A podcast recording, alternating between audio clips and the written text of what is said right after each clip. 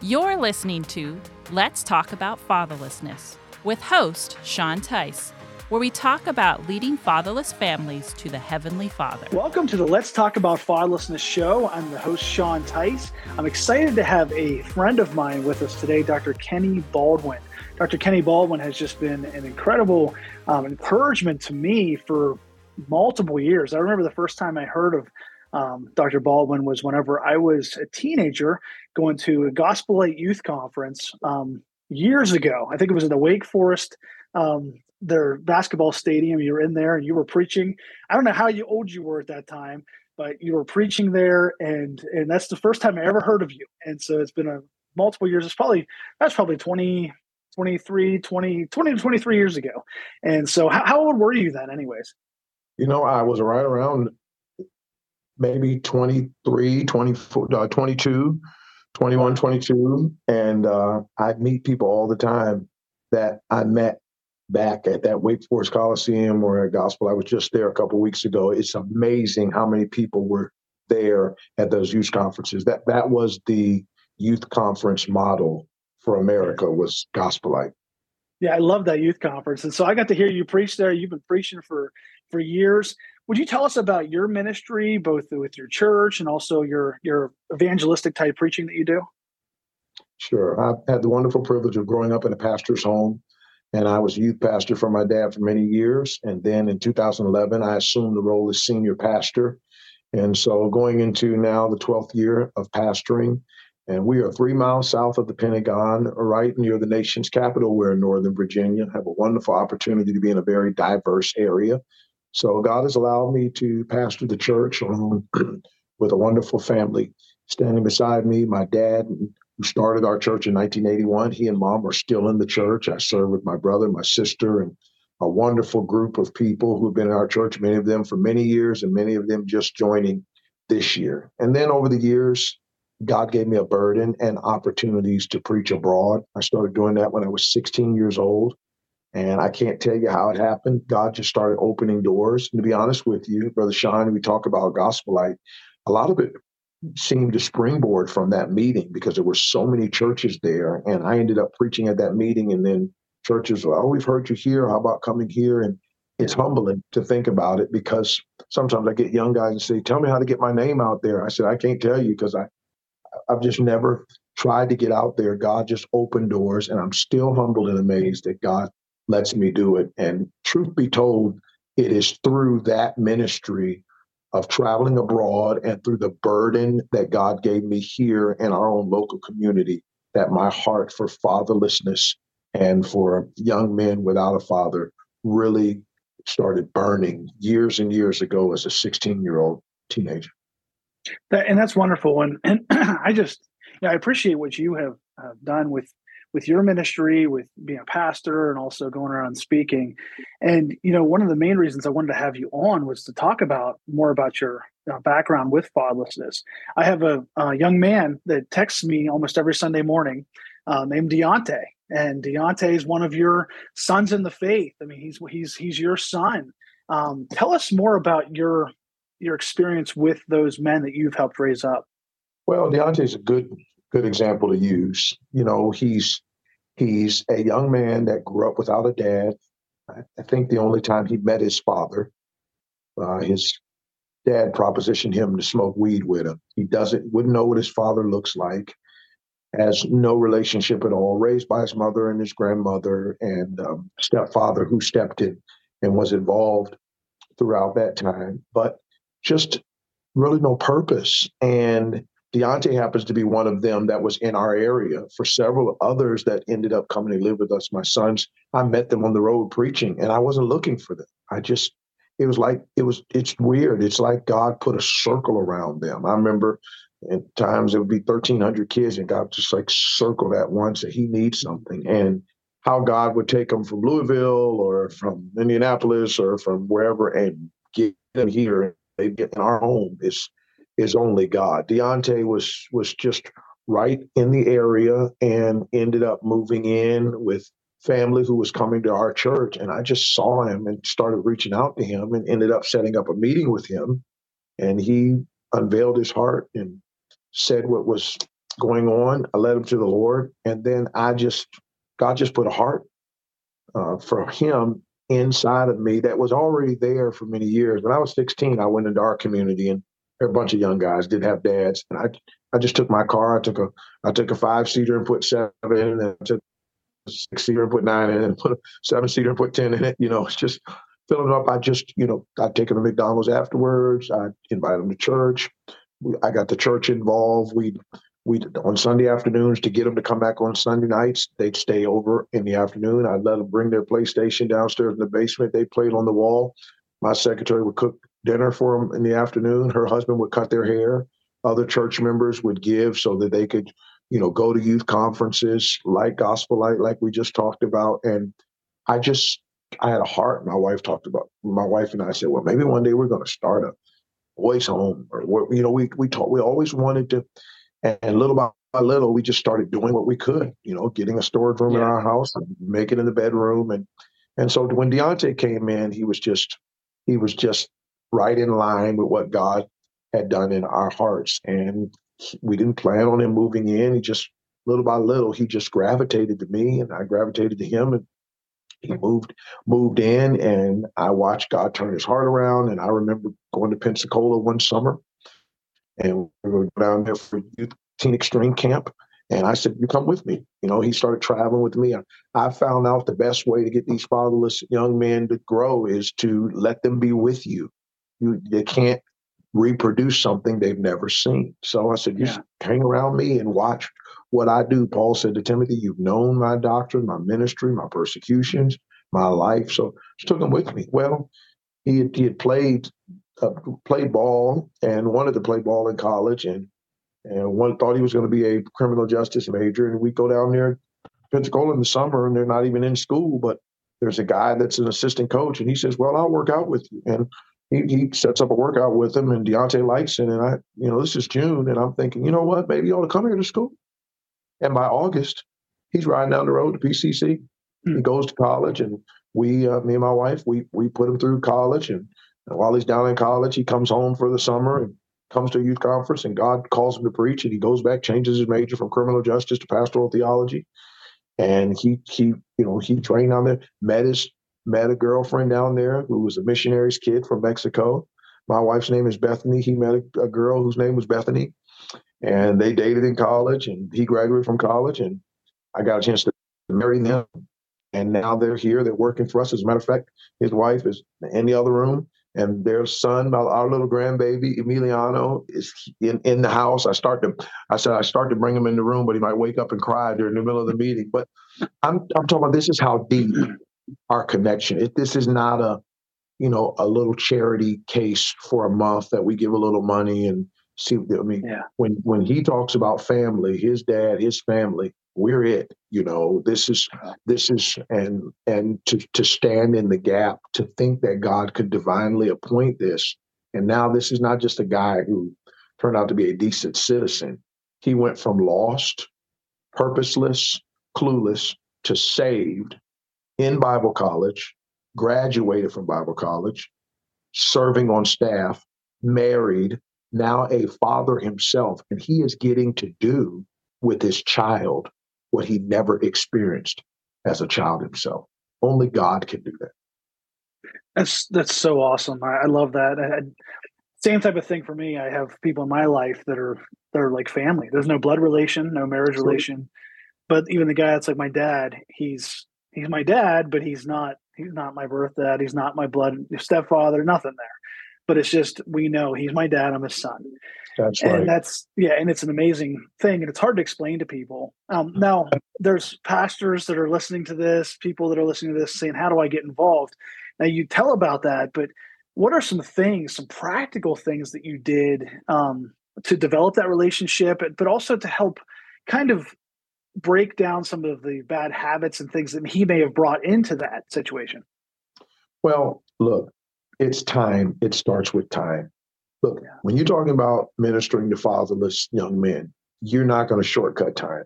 It takes time. You can't just you can't beat it out in one session, train it out in one lesson. You know, it it it takes time. And there there were times over the over the years where we had to hit heads and I had to, you know, really lovingly say, no, this is not the the unaccustomed nature to correction from a male, all those things, you know, teaching about what what what it is to look for in a young lady and and having building character, time management and and being a gentleman and and what it means to be accountable and weeding out uh, laziness, all of those things that took time. And so I would say to a pastor who's busy and like, you know, I can't, someone maybe listening in today say, I can't bring someone into my home. I mean, everybody can't do that. I mean, it takes a wife who's willing to do that. You got younger children. I mean, for some people, it's not even wise to do that, you know? So it takes a supportive wife. It takes the room to do it. It takes the time. It takes the schedule.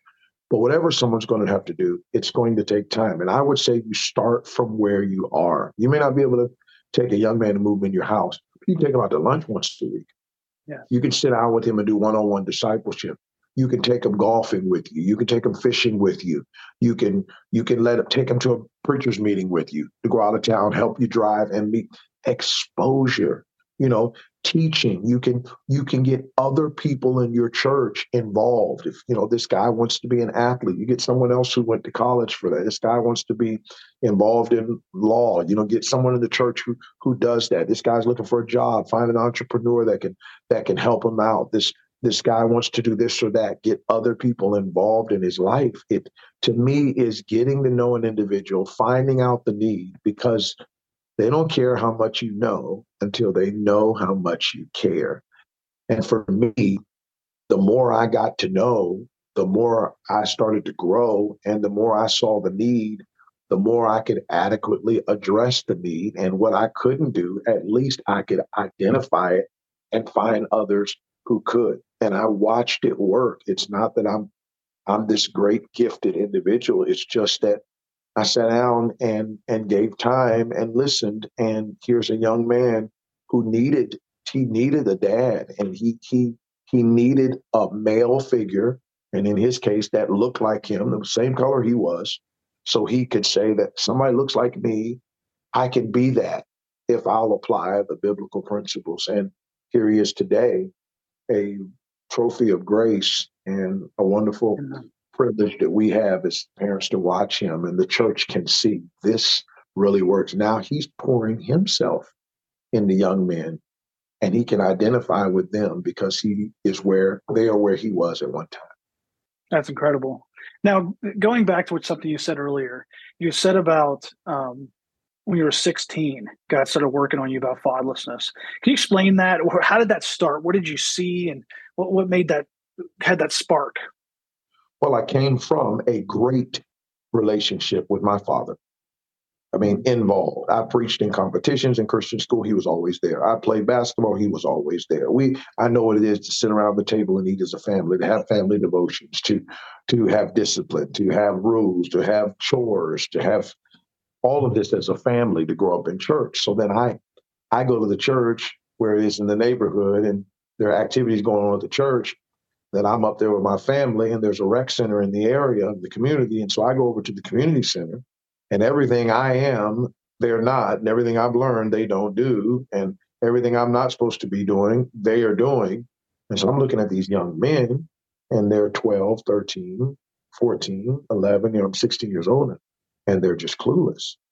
And even though I wasn't terribly older than they were, I, they gravitated to my leadership in their life and looked to me as that type of a parent figure in their life. So, so I just, I just, you know, I start walking up. I'm playing basketball, and the game's over, and they're just, they're just gonna stand around and get into something, or, or end up going somewhere they shouldn't go, or smoking something they should. So, so I've got a car. I've got a car, and there are young men here who don't have a clue. So I just said, let's get in the car and let's go to McDonald's and I'm taking a McDonald's. Everybody loves me. Everybody's got to eat. So we we we we, we love basketball. We got to eat. So I just took where we had things in common and used that as an opportunity to share Christ. Every single time we, not every single time we talked was it a biblical lesson, yeah. but it was a lesson if all they were doing was doing what we normally do, but with me. We go out to eat at McDonald's, we're going to pray. We get in this car, we're not going to turn on the wrong kind of music. You're going to come over my house. You're going to. I'm going to, how you make a bed. This is how you fold up the blanket after you finish. This this is how you tip a waitress when you go. This is what you do when you go in a restaurant, so that when you leave a track, they'll read it because you can. This is how you open the door at the mall if you see ladies walking up. This is this is how you tie a tie. This is this is how you iron. This is what you can wear. I have people in the church that'll help you buy a suit. This this you want to come to church? It Doesn't mean you have to. We didn't make them do that, but exposing. This is what happens when I go travel and preach preach place. The, the pastor's taking us out to eat where I'm preaching. I'm talking in the car. Don't order a steak. Okay, order chicken fingers. Order because this is how you respond to people's kindness when you're offered a meal. All these things that we're, this is how you greet this. There's a man coming to shake your hand. Stand up when you shake, look him in the eye. So all of these were lessons that didn't require necessarily a 30 minute segment in a classroom. It was just living life and exposing them to what they had never seen. So that's where it started in the community. And all these guys just ended up being and they got so all of a sudden they start getting saved and they start coming to Crossroads Baptist Church and I take them traveling with me and they, some of them end up graduating, going to school somewhere. Some of them end up getting married and staying in the area. And when I got married, none of them were married, but they all were my groomsmen. And the the the the, the wedding was a big testimony of discipleship. And all these guys had never been to the wedding and they're standing up, never seen a Christian wedding. So this was all teaching, and God was grooming my heart. And little did I know that years later, what started in the community with young men would end up being a cause of my life in young men's lives who would end up being my very sons in my life. And it, it began really in a community, in a rec center, where I just started playing basketball with guys who didn't have a purpose. You said you said something interesting earlier. You said that that because Deontay, he you looked like him, that he was able to relate to you. Now, speaking to you know, say there's a, a you know a white male pastor and they have a young black man that they're working with. Is there a way to break that cultural boundary? I mean, obviously you can invest in, in them. Is there any advice on that that you give to any any pastors that are dealing with different um, you know cultures and stuff like that?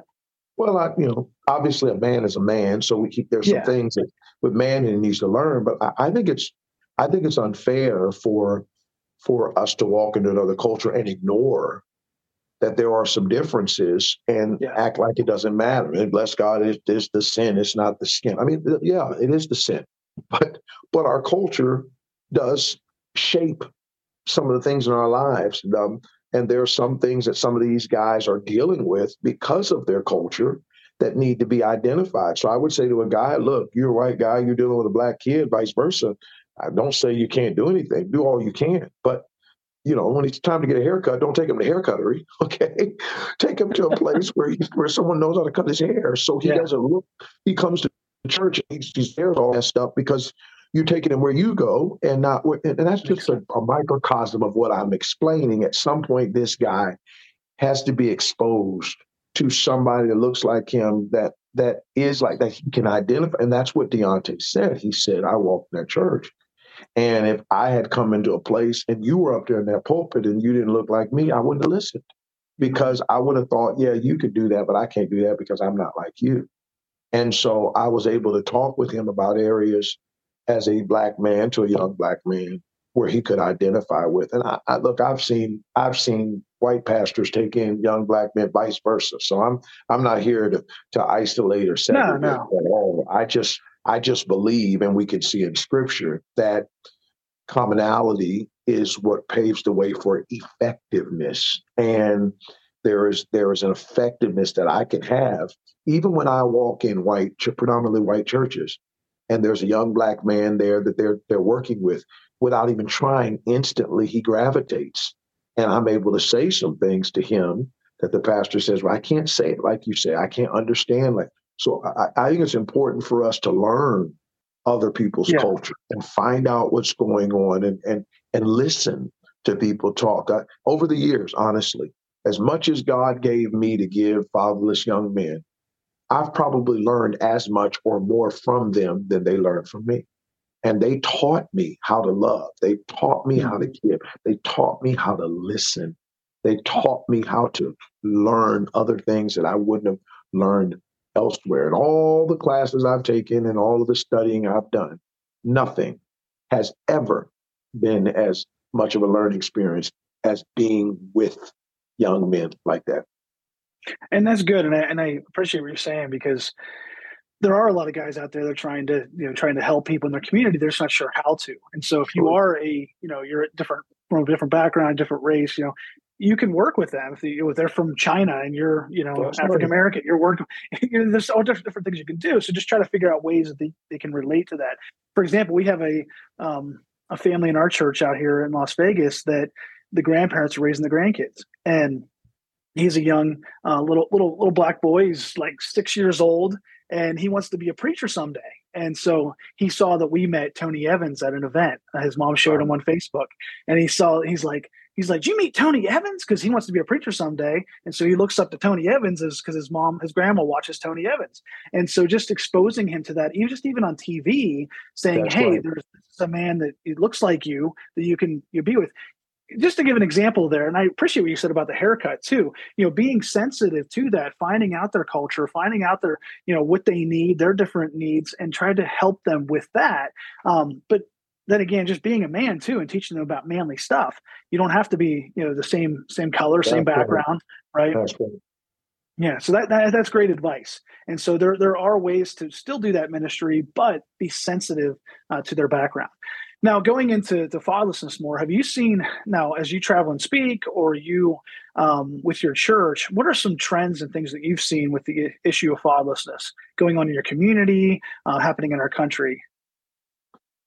I see uh, some hard, rough, bitter sometimes individuals, and to me, that a lot of that, a lot of that comes from never really experiencing love from a man. And I say that in the purest sense of the word because we know how much out there is immoral when we think about, you know, um, same-sex marriage and homosexuality. And but but that these young men have never experienced what godly love is like coming from their father or a father figure. And so there's there's this there's this drive in them to be hardcore, to be rough, to be unemotional, um, to be standoff, to be tough guy. And chiseling through all of that is difficult. And the antithesis of that is where we are seeing strong trends of homosexuality and and all of this and and uh, this mindset of moving away from what traditional manhood is all about. That's happening in in I'm seeing that all over the place, not in our just in our community, but all over America where I'm going. And then I'm also seeing really the cycle of guys who weren't properly fathered by their dads, bringing children into this world and repeating some of the same thing. So yeah. I'm meeting these guys that are not that they're not meeting the right person and getting married and having children the way God designs. They're they're getting into this, and and and now because now you've got this guy who doesn't know how to be a man, who does not be a father. Now he's got this girl that's pregnant, and they're in two, they're two different homes, and they're not getting along. And now he's not with the dad. So now this boy is growing up in this same situation, and now this guy is he's reproducing what he couldn't stand. And so once again, if there's no model there for these young men to have something to look to, even if they don't like what they had to deal with, they end up repeating it because they don't know how to break the cycle. So somewhere we have to get in there and go, you didn't get it, but I'm gonna give it to you so you can give it to your son. And so that hopefully there's a there's a training and an exposure so that you know, first of all, you don't want to bring a child into the world the wrong way. You want to seek God's mate for you. You want to get married and do it the right way so that you're not in a situation where now you you you're distant with the the child's mom and you we've got separation and we've got visiting rights and we've got the stuff's going on in court and we've got custody battles. So we're having a repetition. And what you said you wish you didn't have, now you're giving your child the same thing. And how can we break the cycle if we don't get to the root of it? So I'm seeing that everywhere I go. Um, guys are looking for something, and and people don't know what to do with them. And and now there's some of them are not in churches, or they they were in churches, and and aren't anymore. And we've still got this lack of purpose and young men in the field with so much potential, but really don't have the exposure in their lives to be who God has intended them to be. Now, you speak at youth conferences. What about just if you see teenagers? What are you seeing amongst the teens that you go and speak to? Is there any any different things that are happening over the last decade or so that you've seen the way they, they act or things that they do because of that lack of the father in so many homes? Apathy. We see a, a strong prevalence of apathy. Yeah. Entitlement. That you owe me. That's happening in this in this society of young people because they have grown up in such an advanced culture. So it's like you you owe me, and we're also seeing um, the this gender confusion when I was youth pastor, our struggle was music and peer pressure. Now the top two things are suicide and gender confusion. So this yeah. is this this is a lack of male leadership. So now even things like homosexuality is becoming trendy, and it's becoming a fad. It's becoming a badge, even among people who claim to be Bible believers. Now, unfortunately, there's a whole wave of atheism that's happening in young men and women who used to be, you know, born again believers, at least by profession. And my my position on that opinion on that is oftentimes they get engaged in the wrong kind of lifestyles. And the most convenient decision to make is that there's no God because then I don't have to deal with any guilt about what I'm practicing. And so now they're like, well, you know, truth be told, I don't really believe in a God. It's happening big. And then mental health issues, depression, uh, bipolar, schizophrenia, all kinds of uh, uh, trauma. This is all. This is this is and and it's a lack of leadership that trickles down all the way. Now, all of these things that I talked about can happen where there are good dads present, and we know enough about Scripture that this can happen. But I'm just simply saying that there, I see a lot of lack in that area, and the results are just staggering. Now I talked about you preaching. Okay, so I want you to give us a uh, a little sermonette, Pastor Baldwin. Okay, so talking about fatherlessness, you know, um, just, and this I know this is on the spot too, but talking about fatherlessness, just give us something. Just give us some something from the scriptures about this issue. Talking to people that are maybe apathetic about the issue of fatherlessness, or, or claiming God as your heavenly Father. But just just preach at us for a few minutes. We're we're this is going faster than I wanted it to, but um, I think it's great information. But just just give us some information about from the Bible about fatherlessness. Well, the disciples asked Jesus, "Teach us to pray." And Jesus said, when you pray, say, Our Father. Mm. In another place in the Gospels, he said, Abba, Father. It's a term of endearment. He talks about his Father gave us his Son. How shall he not freely give us all things? Hebrews says, Whom the Lord loveth, he chasteneth as a father doth his son. Solomon said in the Old Testament, My son, give me thine heart we think about all of those passages together and we think about what a father does for a child, the term of endearment that we address him to give us our daily bread. We we address him to take care of us. He he gave us his very best. We, we see the love of a father and we become like our father because we see in him what we want to become. And to me, that's the greatest example of what a fatherless young man needs someone he can look up to and say, I see in you what I want to become. I know you're going to give me what I need. I can give you my heart because you've given me your heart. So I was like, give me your heart, son. And and obviously he could he could ask his son for his heart because he had given his son his heart. At the end of Malachi, at the end of the Old Testament, when there's a curse, talking about turn the hearts of the fathers to the sons and sons. We, we find out even God's people, the mess they were in at the end of the Old Testament because they were estranged from their father, from their God. And God says, I got to turn those hearts. And to me, in these last days, we need some men that will step up and say, I'm not only going to ask for those young men to give me their hearts, I'm going to give them my heart. Jesus mm-hmm. is God's proof that as a father, he loved us. He didn't give us his half best. He didn't give us what he didn't want. He didn't give us the bottom of the but He didn't give us his leftovers that he didn't want to eat. He gave his only son because he was a father that wanted to love some that he wanted to become his children. And to me, I'm going to step into a society full of young men who are lost and headed to devil's hell. They don't need a cool, hip celebrity they can look up to. They don't need a rapper they can imitate. They don't need lingo that they can articulate. They don't they don't need bling that they can go out and that they need somebody who will say, I'll give you the best I. I'll pour into you the way God has poured into me. And I'll tell you something. Every time I get around God, He makes me want to love Him more. I want to be a dad that loves the way God loves, so that these young men get around me and I make them want to love me more.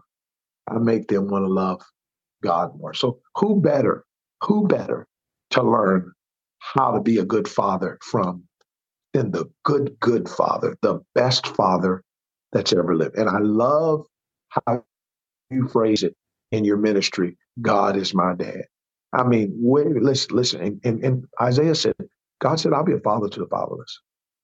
Uh, when my father and mother forsake me, the Lord will lift me up. And so I'd say to anybody tuning if you're missing that, let God be your father and let God bring a human earthly father into your life that he can fulfill that need. God can do it.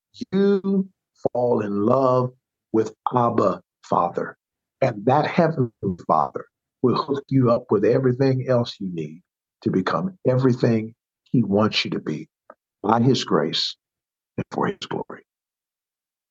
Amen. And so thankful for you and thankful for your ministry.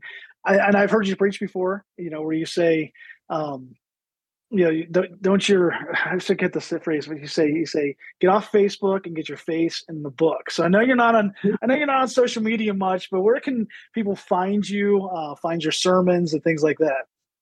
Well, look, our church is Crossroads Baptist Church. Our website is ourcrossroads.org. And then on sermon audio, uh, uh, there are a couple thousand messages on sermon audio that are there on YouTube, Facebook Live, and uh, all of our folks now are are doing their due diligence with social media since their yeah. pastor won't. So they're putting it out there, and, and you can find it. I, I've heard you can Google my name and find messages where I've preached, and I've actually had some some of my family giving me a real loving push about podcasts and yeah. YouTube and Instagram all this that that and, and you know i'm always pushing back against things like this until they start getting spiritual with me and saying you can impact more people and then i get convicted.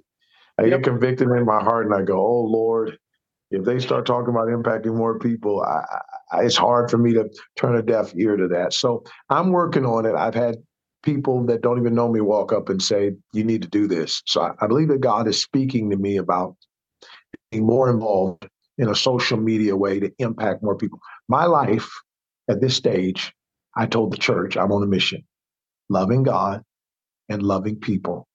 Nothing else matters. I want every aspect of my life to fit into one of those two categories.